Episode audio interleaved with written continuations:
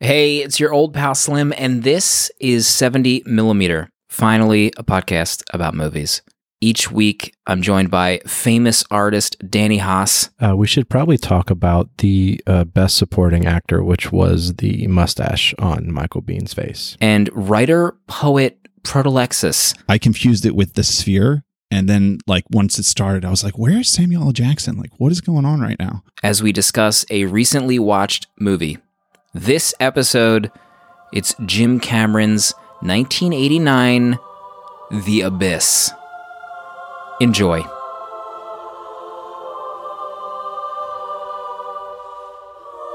Here's, here's just real quick. Yeah. Proto Proto was just telling me this. The movie podcast space is ripe for disruption. He Yeah. was telling me this offline. I did a I did a cursory glance. I don't think there are any movie podcasts. I've never listened to one. I haven't seen any. Here's the deal. I'm excited about this podcast mainly because we have such vastly differing movie opinions. I can't think of any movie that we've all three of us agreed on. It's usually like two people love something and then one one person hates it. Mm. Or like, you know, there's I don't think there's ever been a, a singular movie. I thought it was going to be one movie that came out this year. Mhm. I don't know if I want to bring up the name, but it's The Rise of Skywalker hmm and that almost tore us apart It has torn us up. to speak frankly. We're like a movie opinion dyad, the three of us. My dear Kylo, there's one thing he doesn't know. It's that you're both a dyad. right. We're a dyad. Sorry, we don't have to talk about Rise of Skywalker. I'm just throwing out there Not as an example. You two Not loved yet. it. You two adored it. hmm Like it was, you know, some kind of mythical, spiritual experience. You know, I have a, Um, I actually have a secret that I haven't shared with anyone Oh about that movie. Uh, Oh my God. And it's it's not time to reveal it. I can't, I can't Oh no! right now, but eventually it, it's gonna blow your tops when I tell you. Let's just say I had to go to the bathroom and I missed a scene. No. no. I don't even know how to take that. There's one there was one connected part of that is I think we've all written reviews for The Rise of Skywalker on Letterboxd.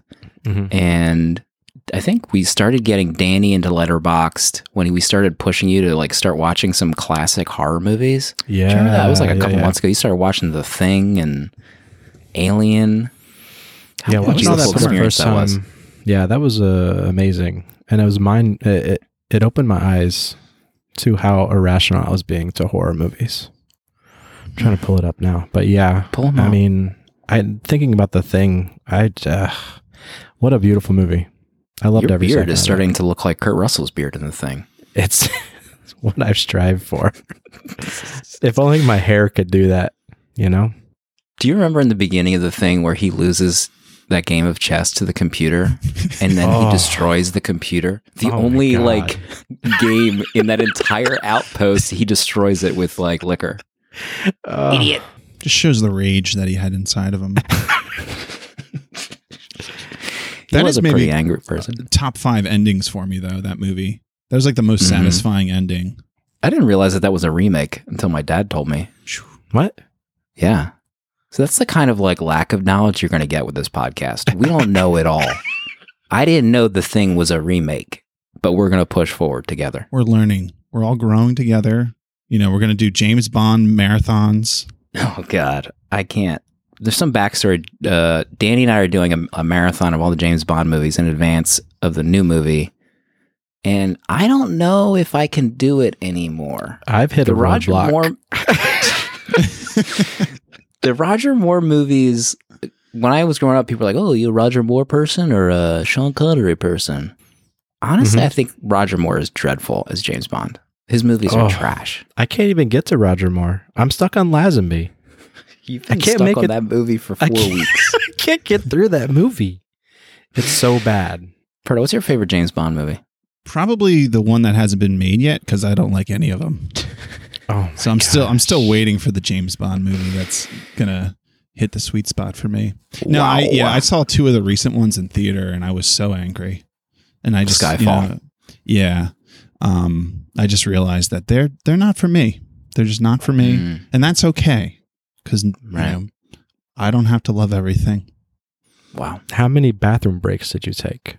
I I'm like a professional pee holder, so the fact that I had to Mm. you know get up and go was pretty embarrassing, especially at that moment. You know, this is my this is my virgin vo- uh, voyage with Rise of Skywalker, and here I am getting up. You know, when uh, uh, Force Ghost Luke is appearing. Oh, oh, no. Yeah, That's the scene? yeah, yeah. I missed that. I missed that whole scene. Ah, I, I don't even want to talk beautiful about. scene. I don't even want to talk about that scene. So have you seen? You haven't seen that scene yet, or I you haven't saw seen that scene. I haven't seen that scene. but it's a I wonder if that would have changed the letterbox star rating Yeah, at this point if you had been there. yeah. Because we've had a lot of debates about that scene and a, and a conversation specifically that takes Yeah. I place don't in know there. if there's been Yeah. an actual debate. Well, listen, Mhm. you can you can If- fake it till you make it. I've been just faking that. Like, oh yeah, yeah, love that scene, loved it. Maybe just one other piece of news before we get into The Abyss, which we haven't even mentioned yet. The Abyss 1989 is our is our pilot episode movie. I just got breaking news over the wire before we hit record that the Obi-Wan TV series is on hold. Indefinite hiatus. Fresh from collider.com. Netflixed. It's fine. Take Danny, your, your time. thoughts on Obi maybe on the shelf for a long time. That's okay. It's okay. I think uh, I think I, I read that Kathleen was worried about the scripts, and so I think they're pulling back from six to four episodes. Oh my god. Uh, so we'll see. Maybe they Just- saw a uh, an early cut of Birds of Prey with Ewan, and they, they're like, let's pump the brakes, let's pump them a little bit. That or his uh, performance in that season of Fargo. I've never seen Fargo. The movie or the TV series. Are we doing Fargo? Just at all? Never. Oh, it was man. always on like the shelf of the video store I worked at, but it was like, yeah, I'll get to Can it you tell us about this video store? Oh God, How was greatest- The greatest job I've had or ever will have. No offense to my current employers, but I worked at West Coast Video around the year 2000. It was around when DVDs were starting to be hot and heavy. I think my first week Vanilla Sky came in on DVD, so it was around 2000 2001 and it was so early that like we weren't even sure how to how to market DVDs next to the VHSs. We had like two different. I think we like combined them at first. So like you found the movie and there was a DVD and a VHS, and then we split them apart Mm. at a certain point, or vice versa. So we, I had Spaceballs on all the time. Oh my gosh. That was when I learned that like Spaceballs, if it had modern rate MPAA, it would have been rated R, but it was rated like G back then when it came out because they didn't have an R, I guess. Uh, so I would get yelled at for having Spaceballs on at the, at the store. How many how many worked with you? There's like four people that worked there. Oh man. We had That's like insane. five executives that had like a back area. They all had like big ass offices. What are they doing? I have no idea. But he had like James Bond posters in his office. We never interacted with them. They had like a manager who was the go between who um what I always got Sounds annoyed like at. some uncut gem sitch. This is how I win. we had um my issue so people would like back then late fees like maybe there's some young people listening to this they have no idea what a late fee is you return a movie a couple weeks late you could have like $128 in late fees a second mortgage. real. You're life. now a producer on the film. i didn't like cutting breaks on people they i knew there's some repeat offenders but then this manager mm. go between would be like oh don't worry about it wipes the slate clean right in front of me in How are they gonna learn? God.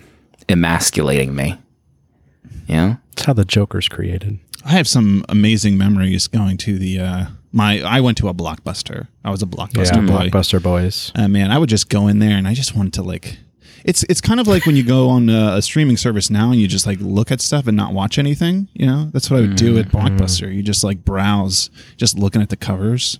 I remember walking in and looking for one of the new releases, and all that was there was the empty shell of uh, of the preview box, but nothing was behind it to rent. Oh, yeah. yeah The feeling of it being rented out. sold out Who are I think these I sickos going in at 9 a.m. renting a movie that just came out? I think I remember being devastated that Batman 89 was gone. Oh, It probably wasn't a blockbuster then. Maybe. should we do an episode on Batman 1989? Mm, My God, greatest. the best Batman Joker. movie, Ever. Arguably. inarguably. Uh, we also had an adult section in my video store with like saloon doors, so you always hear someone like going back there.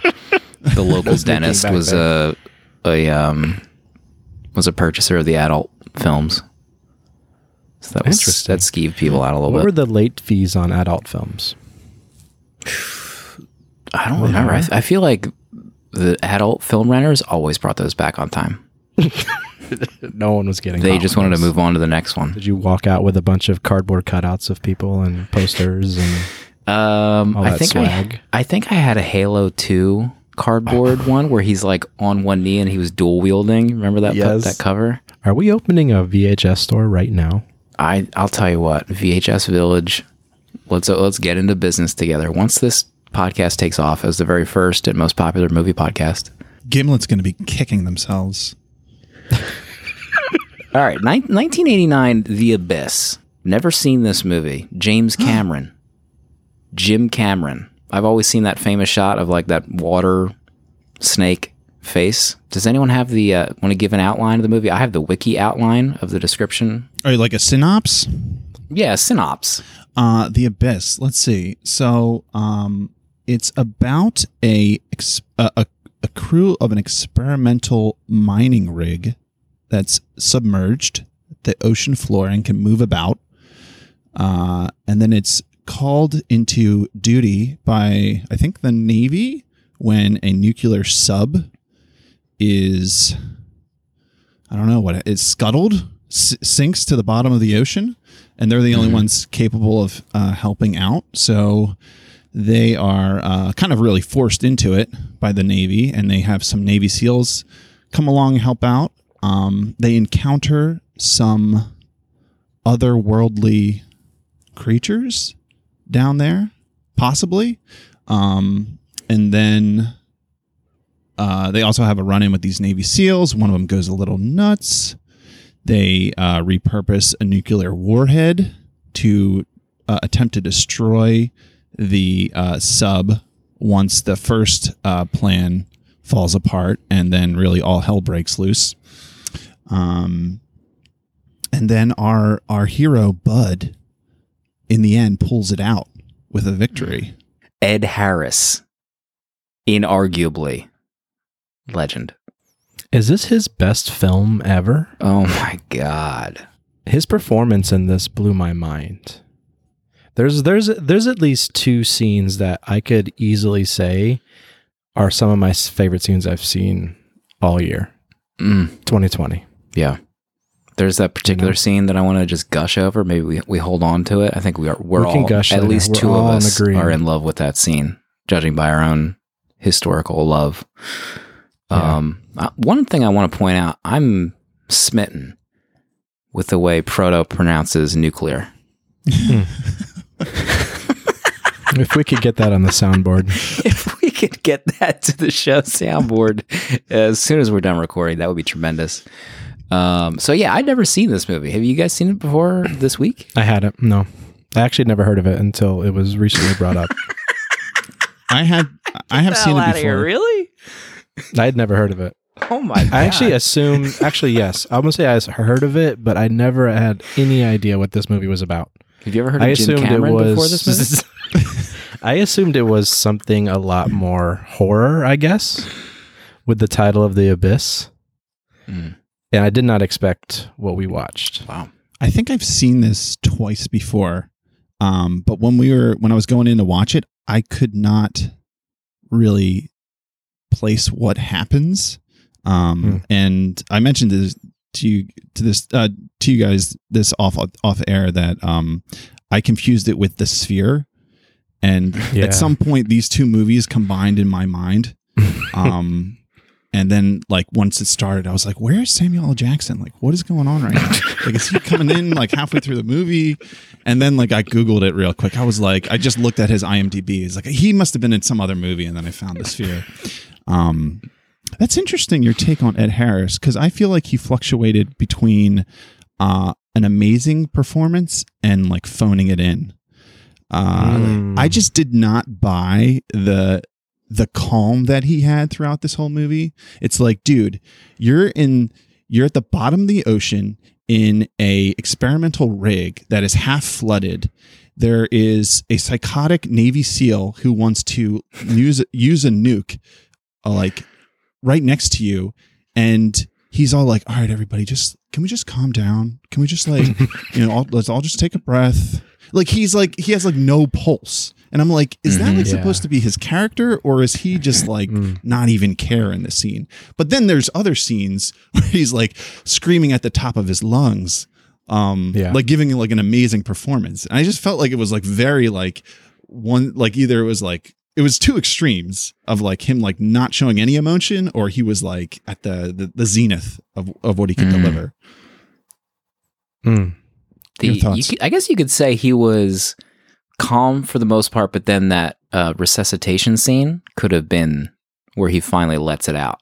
Like, 'cause was there a scene before he does that resuscitation scene where he kind of like freaks out? I don't remember one.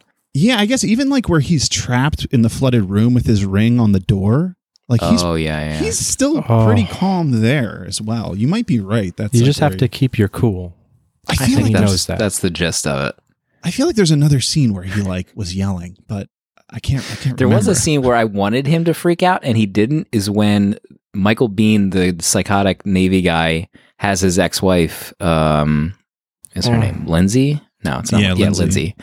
And he essentially like has her at gunpoint, and he doesn't freak the f out and just snap Michael Biehn's neck. He like rings the alarm. Oh yeah, Just Yeah. to get everyone Yeah. in the room behind him, and then he like grabs her. I thought that was a very strange reaction to that.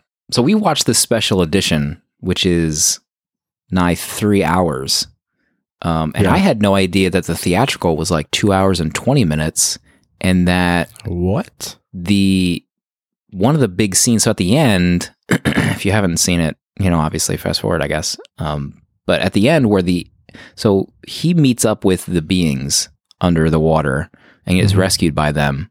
So the version we saw, um, which is a special edition, the aliens or the beings revealed to him that like we can control the water. So we've just brought the waves around every coast on the on the American seaboard.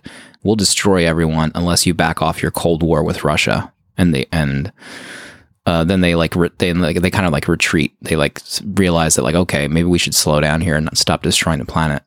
In the theatrical version, that never happens. They rescue him and they play back his message to his ex-wife where he said like I love you wife and that's why they saved him and then they they raise up the ship to the water and that's it. So like the Cold War angle is like way less so in the theatrical version. There was a point where um we were I, I don't know when it got to. I think it I'm not sure, but I felt like it was over. And then I looked at the time and we still had 40 minutes left in this movie. and I was so confused on what else could happen. yeah. I think Oh, so so. much had already happened. Yeah, when he saved her life, I thought that was the end of the movie, to be honest. I think that's what was it. I think that was it. And I actually thought she was going to die. I mean, th- that was, there was a point there where I was like, this is amazing. Yeah, that scene is That- so well crafted. oh my god. I was Yeah. tearing up for sure. Like when, when he gives up, and you're like, "Oh, she's dead," and he's like, "Not like this." Oh man, that's that's amazing. Zapper again. Do it! Charge it. Do it! Charge.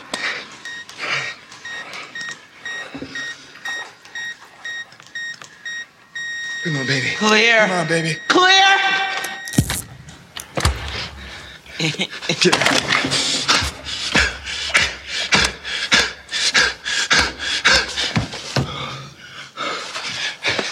on, breathe, baby. God damn it, breathe. God damn it, you bitch! You never backed away from anything in your life. Now fight! Fight! Fight! Right now! Do it! Fight! God damn it! Fight! Fight! Fight!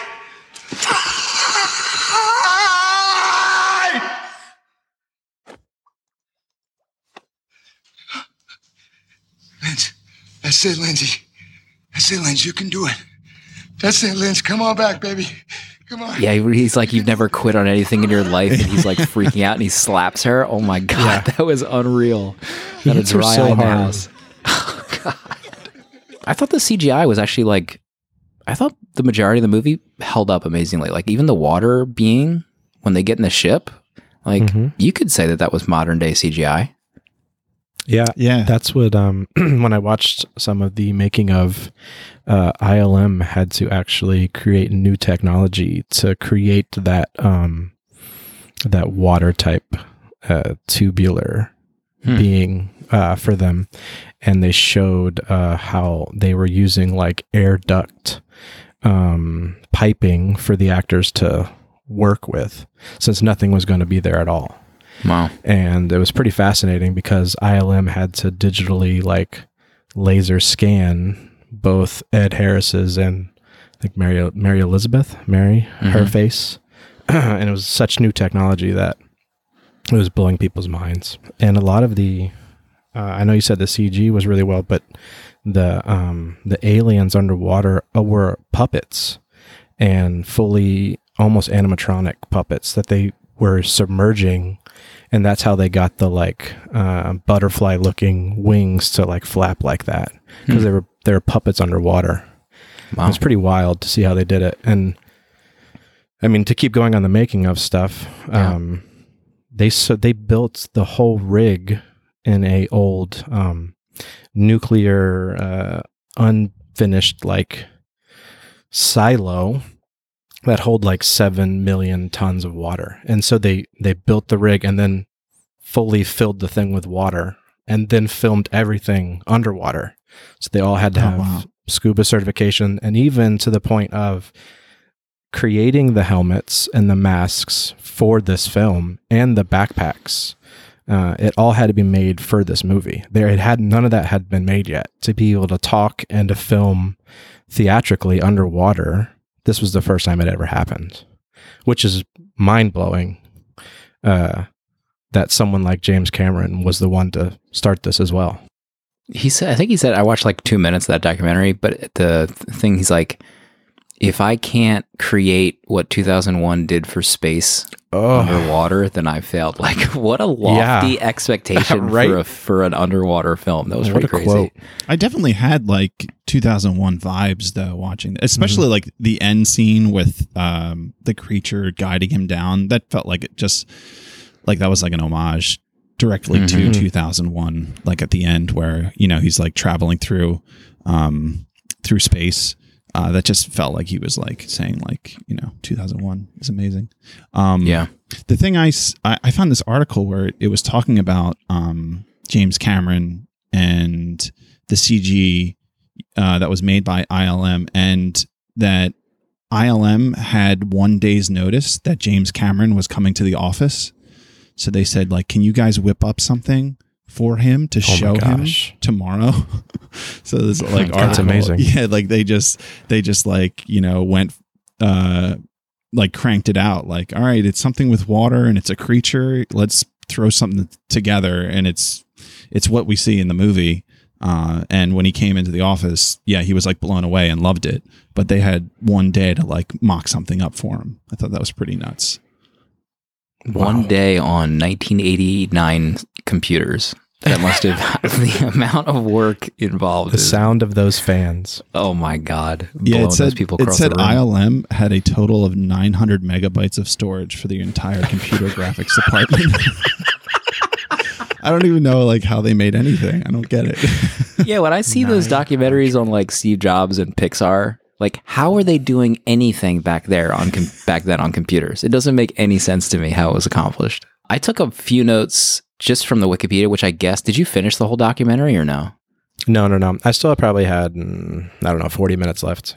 Ed Harris and Mary Elizabeth and Michael Biehn pretty much all have said publicly it was the worst filming experience of their entire lives making this Yeah. movie. I can see yeah, that. even uh, there were points where um, uh, James was, uh, if we can call him James by his first name, he was um, saying it was a nightmare scenario, the whole thing from beginning to end. And there were points where I know I, when I going back to talking about that silo they filled, they would be filming and pipes would burst, and there were moments where. Uh, at any moment the whole thing could flood out all the water that they'd filmed in it, and there was no coming back from that if it happened. So even during filming, any any moment, they it, all the water could have been gone, which is wild to think that they still went forward and did it. Ugh. Yeah, everyone said it was a nightmare scenario. Six months they were filming this movie. There was one. Yeah. I, I, I cut out one paragraph.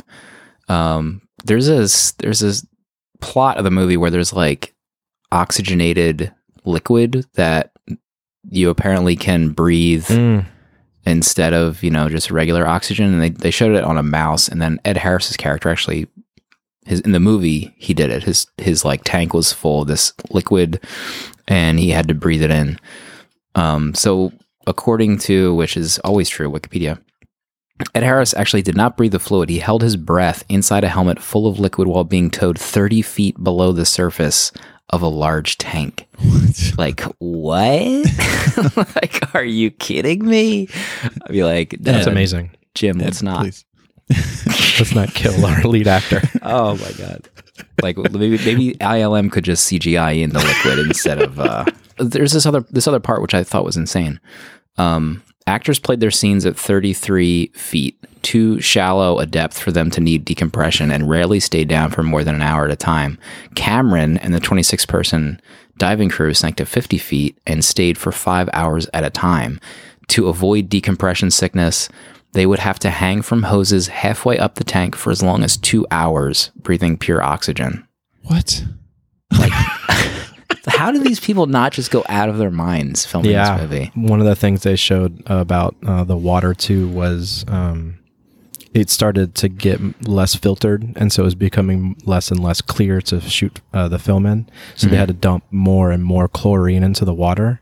And the actors were fine because their heads were covered, but the the divers that were helping them and the the film crew, their the hair on their skin started coming off, and then their all their hair started bleaching blonde as well because of the amount of chlorine in the water which is just unreal That's that they nutty. still worked in these conditions. I can't even imagine waking up and being like, well, all right, I'll see you down there, guys, for the next 10, 12 hours.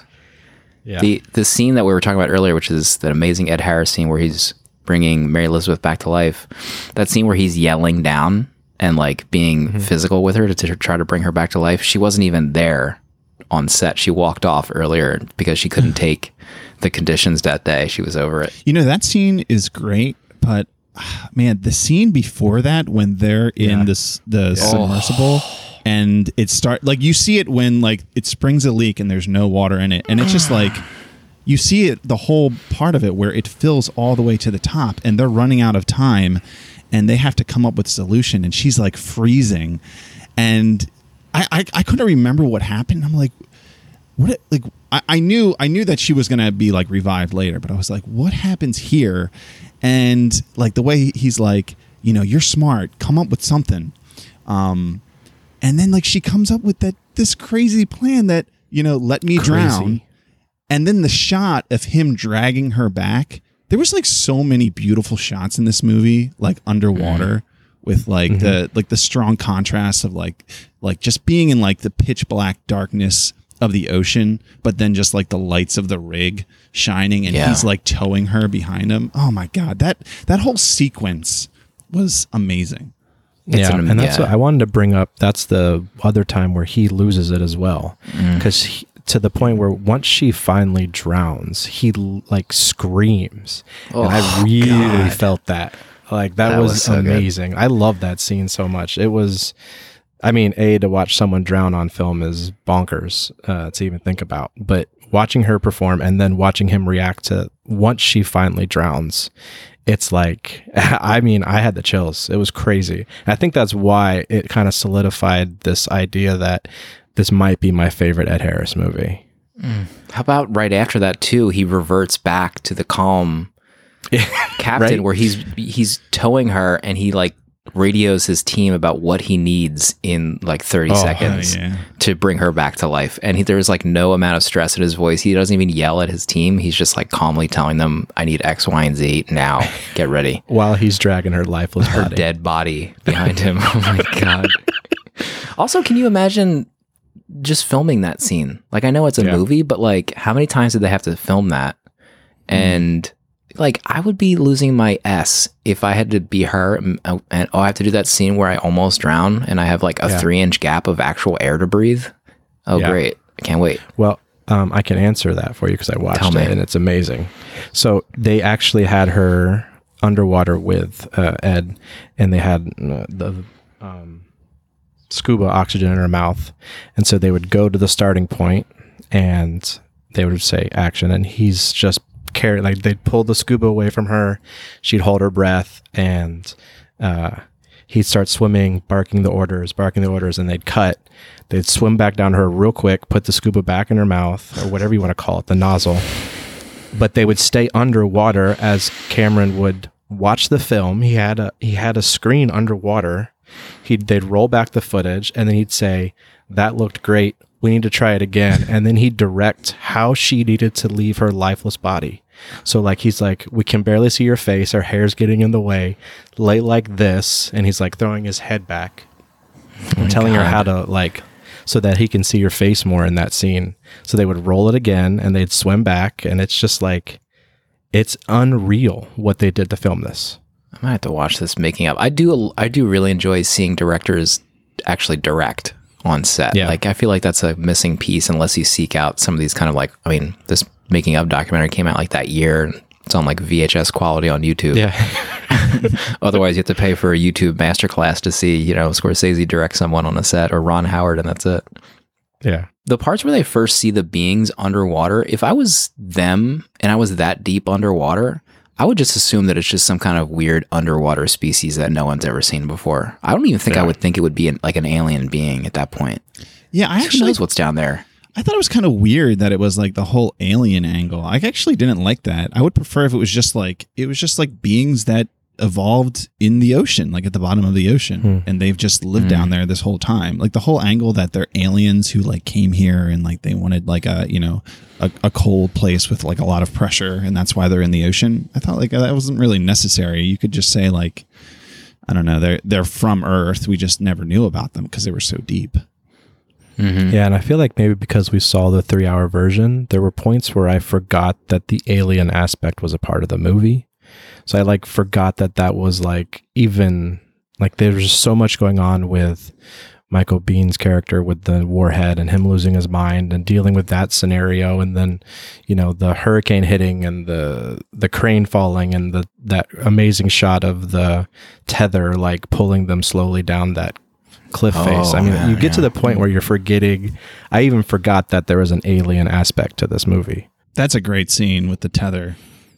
Yeah. the crane coming love down. that. Like just the thought of Yeah. that, like you're waiting for this giant crane to come down. It's like, well, it could land on us and just kill us all. Yeah. Uh, or we could get lucky. Yeah, and it was shot really cool. Like they they hear it hit the thing, and then you, as you see it go over the ledge, and it's just slowly that rope is getting shorter and shorter, and it's pulling him towards the ledge. I loved that shot. Yeah, that when you uh the, the shot where you see the crane up on the ship, I was wondering if Yeah. that was like stop motion because it it Mm. there was something about it that like it looked a little off. Um, yeah, maybe And I thought like maybe that could, They- Mm. I, I tried to find out, but there wasn't any info that I could find. they built models of like scaled models of the one of the um like the carry like the barge ship that they were on it was like a 30 foot model compared to the ship and they were doing something to like to film that in the ocean instead of an actual ship so i wonder if i didn't get far enough in the documentary i wonder if they built a model of that oil rig too Jim Cameron's string of movies at this point. So he just got off of Yeah, this- Aliens. this was sandwiched in between aliens and terminator 2 which is wild to me I'm just looking on the the always correct wiki. Abyss had a box office of 90 million. Terminator 2 Judgment Day had a box office of 519 million. This movie gave me actually uh, a lot of Avatar vibes.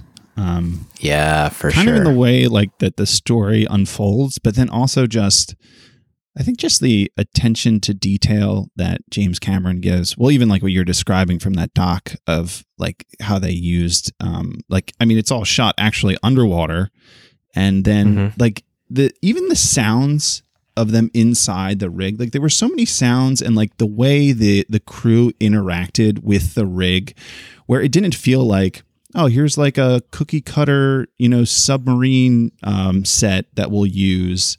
Um, it, it felt like unique and that like especially Ed Harris's character, it just felt like he had lived there for years. Like he knew it intimately, and all the characters did. Yeah. Like it just felt like the world felt so alive and so well thought out. Um, and and that's what I like love about Avatar too. And I, I guess like the advantage of that is that like James Cameron, he takes you to a place that you're uh, you're kind of familiar with, but it's different. So like this is an experimental rig underwater. So we kind of have an idea of what like living underwater might look like with a submarine, but he can kind of do whatever he wants. And then even like with Avatar, where it's like, all right, this is like in the future, and there's airplanes and, and you know helicopters and guns and stuff, but he changes it so that it feels unique. So there's like familiarity, but then uh, he makes it a little different, but so that like it gives it like a guise um, so that it feels so authentic, if that makes sense. Um, Yeah, definitely. I, I love, yeah, I love like the sound design in this, but man, I felt like the music was terrible. Like anytime there was like any kind of audio, like the Michael Biehn, like the Navy SEAL character, how there was like the drums following him. Oh god, it everywhere. was so Like, corny. What was that? Why? Terrible. How about every character calling Lindsay a bitch? Did you guys pick up on that? They hated her. My yeah, they really hated her. God. The moment she steps off the helicopter, they are calling her a bitch. Yeah, and it's not even like, oh, that bitch. It's like malicious. Starting with her husband. Like, yeah, oh, I hate her. You know, like they Yeah. all hate her guts and then like call her that. Yeah. It just felt like, it's like, James, we get it. We get it. But then I did love at the end where she calls herself the cast iron bitch. That was a great Oh line. yeah, yeah, yeah. She there was another line too. I had it up earlier, but she's like, people don't appreciate the the hard work and sacrifice it goes into making yourself a cold hard bitch, or something like something like that. It was a really good line. There's a couple good uh, lines in here um, that I um, see if I wrote down the one. Ed Ed's character had one that I really liked. Uh, when you're hanging on by your fingernails, you don't go waving your arms around. Uh, that was that kind of that speaks to his calm character in, the, in Keep your those moments. Pantyhose it. on. How many times did you hear about the pantyhose? My God. he said that like six times. Keep your pantyhose on. what year? What year do you think Ed Harris started going bald? Twenty. I've never he was seen him born. with hair. He just born bald, balding when he came out the womb. never grew hair. He started then. He was like, he's been like 55 for 30 years, I think. Those blue eyes, though.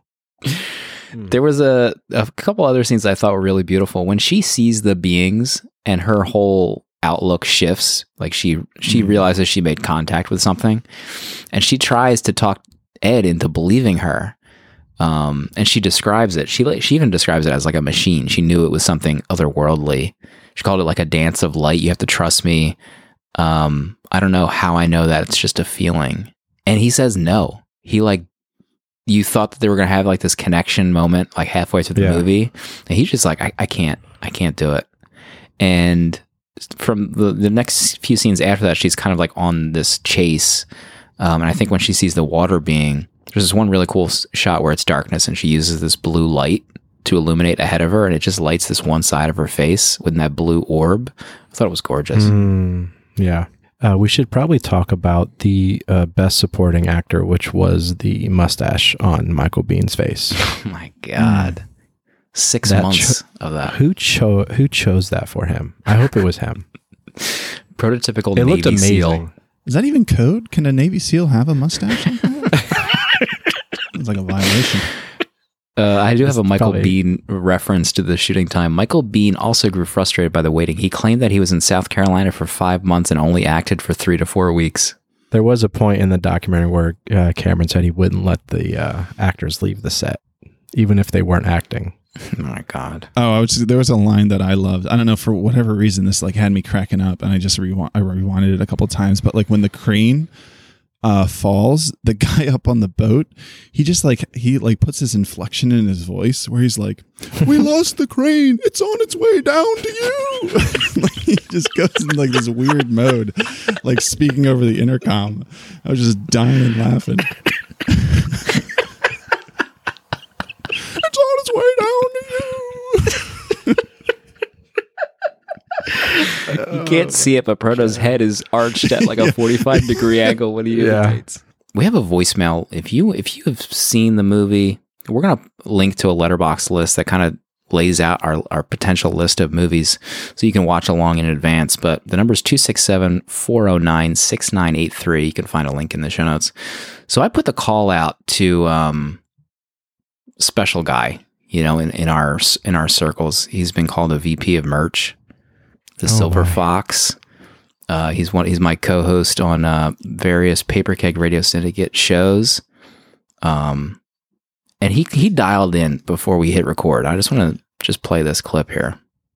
Hey, uh, 70 millimeter pod. This is Dale underscore A calling about this week's episode. I just want to pause it here. I haven't listened to this either.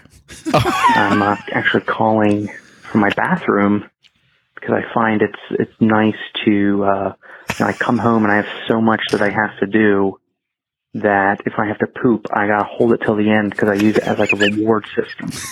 Because if I just poop when I get in the house, everybody's gonna give me be mad at me, and then I'll get nothing else done. So I gotta hold it in for a couple hours, and this is the quiet time I have. And you guys been pumping up this episode for a couple weeks now. You know, I've been listening and listening, and uh, finally the episode about the abyss. And for all this pumping up you've been doing, and uh, the abyss is a movie that I can always remember sitting with my dad and my dad watching and me being bored out of my mind with it. And um, I remember like certain scenes and special effects. And I remember the special effects were probably groundbreaking at the time. But I should probably go back and watch it because I haven't really seen it. And yet here I am calling from the bathroom about it. And uh, I've trusted my dad since then on other um, movies. So maybe I'll go back and watch The Abyss when it is available because right now it's only available on HBO Go and HBO's other streaming properties. But, you know, with a cast like Milk Money's Ed Harris and the Lady Marian herself, uh, really, Jim Cameron at the helm, uh, you probably can't go wrong with such a cast. And I look forward to uh, hearing about your thoughts on The Abyss. And I love you guys. And I'm finally glad um, to finally been able to call in after all this time. I love you. Love you. Bye. Dude, a, a poop reward system. That's a brilliant idea. Yeah. He brings up the uh, the CG and the. uh, That's the one thing I've found myself thinking. I feel like one thing James Cameron did well was it. This still felt timeless, like it still felt like it's something could be made today, and maybe a little bit touching up with you know, the uh, water Mm-hmm. tentacle thing, but the props and the uh, the way it was filmed still holds up quite well. Yeah, I've always loved his set pieces. No matter what Yeah. movie it is, they're always gorgeous and timeless. Like when I first rode uh, Flight of Passage, and that queue area where you're in essentially the buildings that the military and that company were using, it felt like you're on a movie set. That was like the first thing you see, and I loved it. So hopefully, hopefully Dale finds time, you know, maybe in future episodes to drop us a line, uh, or anyone that so chooses. What a delight to hear him while he's Yeah. popping a squat. I think my letterboxd, I gave it a four and a half stars, Mm. and I think I I think that's a little high. I think I do sit solid at a four though. I really enjoyed this film. It was long. That's my complaint, For sure. and maybe a little bit uh, too much women hate, but uh, the bitching and the, the slapping was a little rough. The pantyhose comments. the pantyhose. Yeah. Um, but I did love this movie, and I I, I want to watch it again. Maybe the theatrical cut and see if I think anything different. Proto, what's Proto? What's your letterboxd.com uh, star rating? Yeah, I haven't written my review yet, but I'm going to give this uh, four stars. Um, it's Wow. it's a it's a fun movie, you know. Yeah. Um, it, it's just like, and it's when, when you see what's going on, it feels so real, so authentic because it is like they're all underwater doing this stuff. It, Yeah. it, it's just the production value and just you're just seeing things that like are wild and exciting. And I mean, some of it is I, f- I feel like maybe like the alien puppets is the only thing where I was like, just didn't look too sharp. Um, but other than that, like everything holds up really well. Um, so like that level, I enjoyed it. But yeah, I mean the writing could really be tightened up. Um, th- yeah, there's just like some weird things he does with, you know, the characters and their lines. And I actually wondered if is this like the beginning of like the uh, uh, having like a redneck crew save the world, like the same way that Armageddon, you know, has that. Maybe. I don't know if this is Yeah, the first to do it, but um, it it feels pretty early on, like 1989. Um, and that there was a, a few other things I want to mention. I thought that, that I just thought were funny, like the uh, the amount of eavesdropping that goes on in this movie. Um, like over the comms. yeah, like you're in a you're you're you're at the bottom of the ocean. Does every single room need to be recorded and then also be feeding audio back to like a control center? Like there's just this one scene where they're like, "Oh, look look what he said. Like let's rewind it and we can listen to this perfect perfect crystal clear audio of everything he said." I was like, "Like really? Like that's that's what you're going to do?" Um, but I think that's just kind of like James Cameron likes that kind of stuff. So he like, you know, Yeah. he has it in his movies. Um, but yeah, I thoroughly enjoyed this movie. It's uh, it's so long though. Like it's like yeah, maybe I'll watch it in another fifteen years when I forget everything about it.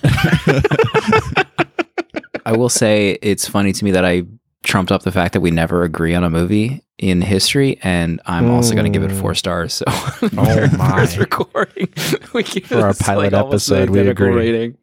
That's amazing. I will, to Proto your credit, um, the audio recording. What are the chances that they can communicate with Ed as he's like how many thousand feet underwater, crystal clear? Oh, 30,000? 30,000 feet, he can hear them perfectly. I don't understand what kind of technology they were using at that point, but Yeah. maybe it's real. I don't know.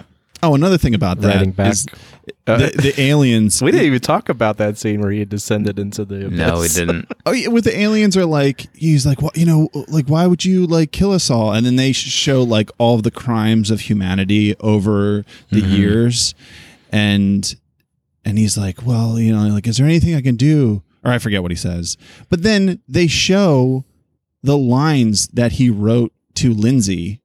Uh, where he said like "I love you forever" or whatever, and it's like, all right, so you just watched our species murder each other for like a hundred years. Like you have all these records, but this one dude just typed out "I love you" to this woman he's getting divorced, you know, divorced with, and that like changed their mind. like it just is like really. It just seems so goofy. It's like James, like you could, you, you want to run this by somebody else. Like I don't know, this doesn't really fly for me. But Listen, they're alien beings. Their their brains think differently. They're little Twizzler hands. Remember they brought they held his hand with their little like Oh, purple yeah. Twizzler fingers. three Twizzlers. Oh my god! All good points. Uh, all right. So next episode, tentatively. So we have this list of movies we're thinking about doing. Mm. Uh, we haven't really ironed it out, but uh, we were thinking about our, our first official non-pilot episode being uh, "Good Time" potentially Hmm. by those Saf. Is it the Safties? The Safties Safdies. doing that? Yep. Safties. What do you think? Was this right before Uncut Gems? This is, I think, their movie right before that. Yeah. Wow. And our dear friend uh, Catcher, who is probably going to appear on a episode in the future, is, is he's been recommending this movie for a long time to us. Yeah, it's sitting on all of our top threes. I think it's going to happen. I mean, we have a, quite a list here. I, there's probably going to be something that gets added in last minute, but like some of the potential movies, Mortal Engines. Ever heard of it? You ever heard of it? uh, Horse Girl trailer we just saw coming to Netflix in a few Oh, weeks. man. Oh my god, that movie looks so good. I good. want Portrait in. of a Lady on Fire. Um, Yes. one of the highest rated. I think it's like number two rated movie on Letterboxd. Mm. Um, Crash, David Cronenberg. Oh my god, what was the phrase? what was the phrase in that movie description? It was like raw sexual healing or something like that. Oh my god. I was so confused. Rogue One, I really want to rewatch. I was I want to be there for Danny you. was kind of scared. I told him that my tweets describing my feelings during that movie have- long since been automated and deleted from the internet. Oh, um, bless. Dune, S- Start anew. 1984. Yes. ever heard? Ever heard of David Lynch? Mm. Ever seen his hair? Can you imagine David Lynch's hair on Danny's body right now with that beard? Ooh. Um, is that what I'm doing next? Am I growing it out? Grow it out. I couldn't if I tried.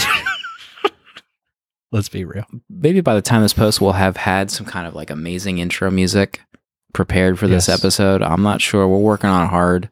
We got a producer. Our producer, Ian, he's composing it as we speak. I think he's in the studio. Did we talk about Letterboxd? I, I think we mentioned it, but We should we should talk about talk more about Letterboxd. I mean, we we love Letterboxd.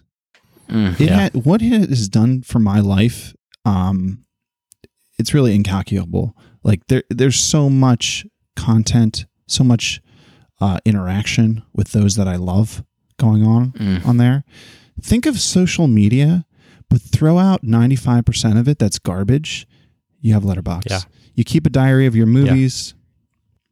Get on there with some friends. I have become like um, a uh, an, an evangelist for Letterboxd. I want everybody Mm, on there. yeah. You need to be recording what you watch. It's a legacy for your children, for your grandchildren. Get it out there. I do like their their one of their slogans is "Your life in film," and Mm. I l- I've I've been using Letterboxd for a long time and seeing like our group. So we have like a group of our friends on Sla- on a Slack where we talk all day long, and seeing like more than just like a few of us. I think like all of us are on Letterboxd now, and not only that, but like a lot of us or most of us are paying Letterboxd. Like there's Mm. a pro tier, there's a patron tier, so we're not just like using this. You can use it for free, but we also want to support the people at Letterboxd. Um, I Mm. mean, it's just honestly one of the best designed social media sites out there. It doesn't feel like social media. It's just like you and your friends keeping almost like essentially a diary of the movies you watch and your ratings and your reviews, and you can comment on them. Um, Yeah. And So- use it against each other. which we have on occasion, uh, screenshotting people's ratings for movies, Mm. replying with that screenshot to them, to that person. uh, Like I'm going to go on right now and update my abyss to a four. It has- so we're all we're all together. now, this. Proto, you haven't seen. Have you seen 1917 yet? I have not. Oh. Should I go right now? Oh. There's probably an It's 11:30 probably show, right. We've never had a movie in our group as highly rated as 1917. I don't think so many I could five star reviews. Our group Cry was thinking about that movie. was gonna like now. pass over this movie. No one was gonna see it. We were like, let's Yeah. just Mhm. let's just you know wait for you know hits Netflix. We'll just wait it out. Yeah. But then you know the dominoes started falling, and it has changed. The story has changed, and I need to get out Yeah. there because I feel I want to get involved. I want to get out there. I need you involved. Mhm. I need you Yeah, we- involved ASAP. I need you what on if? that wall. What if? Let's just say Proto doesn't give his usual three star review. Let's say he Mhm. gives it a fiver. Yeah. Do we? Do we kind of uh, call an audible? Get back in the yeah, we- studio. We, fire up the mics right away. do we fire up the mics as he's driving home from the theater? wow, we can do a That's hot what drop, needs to be done. Yeah. seventy millimeter hot drop. Yeah. yep. That's what the people want. Okay, we're hovering around the hour mark. What an amazing uh, pilot episode. Hope- As we said before, there's I don't think there's any movie podcast out there, let alone Mhm. one that is is fueled by love of Letterboxd. You know, call us, a, leave us a voicemail for next week. Tentatively good time. Um, shoot us an email. Hit us up on social media. Follow us on Letterboxd. Actually, before you even hit us up on social media, join Letterboxd. Join let's, it. let's be friends on Letterboxd. hmm Mm-hmm. If you do want to watch Yeah. Good Time, I know it is available on Amazon Prime for streaming. Perfect. So it's out there. You know what? though? The one thing I forgot I was going to mention. It would have been really funny if we started this podcast, but we only watch movies on VHS. Oh, Lord have mercy. Go watch some movies. Join Letterboxd. Thanks for listening. Goodbye.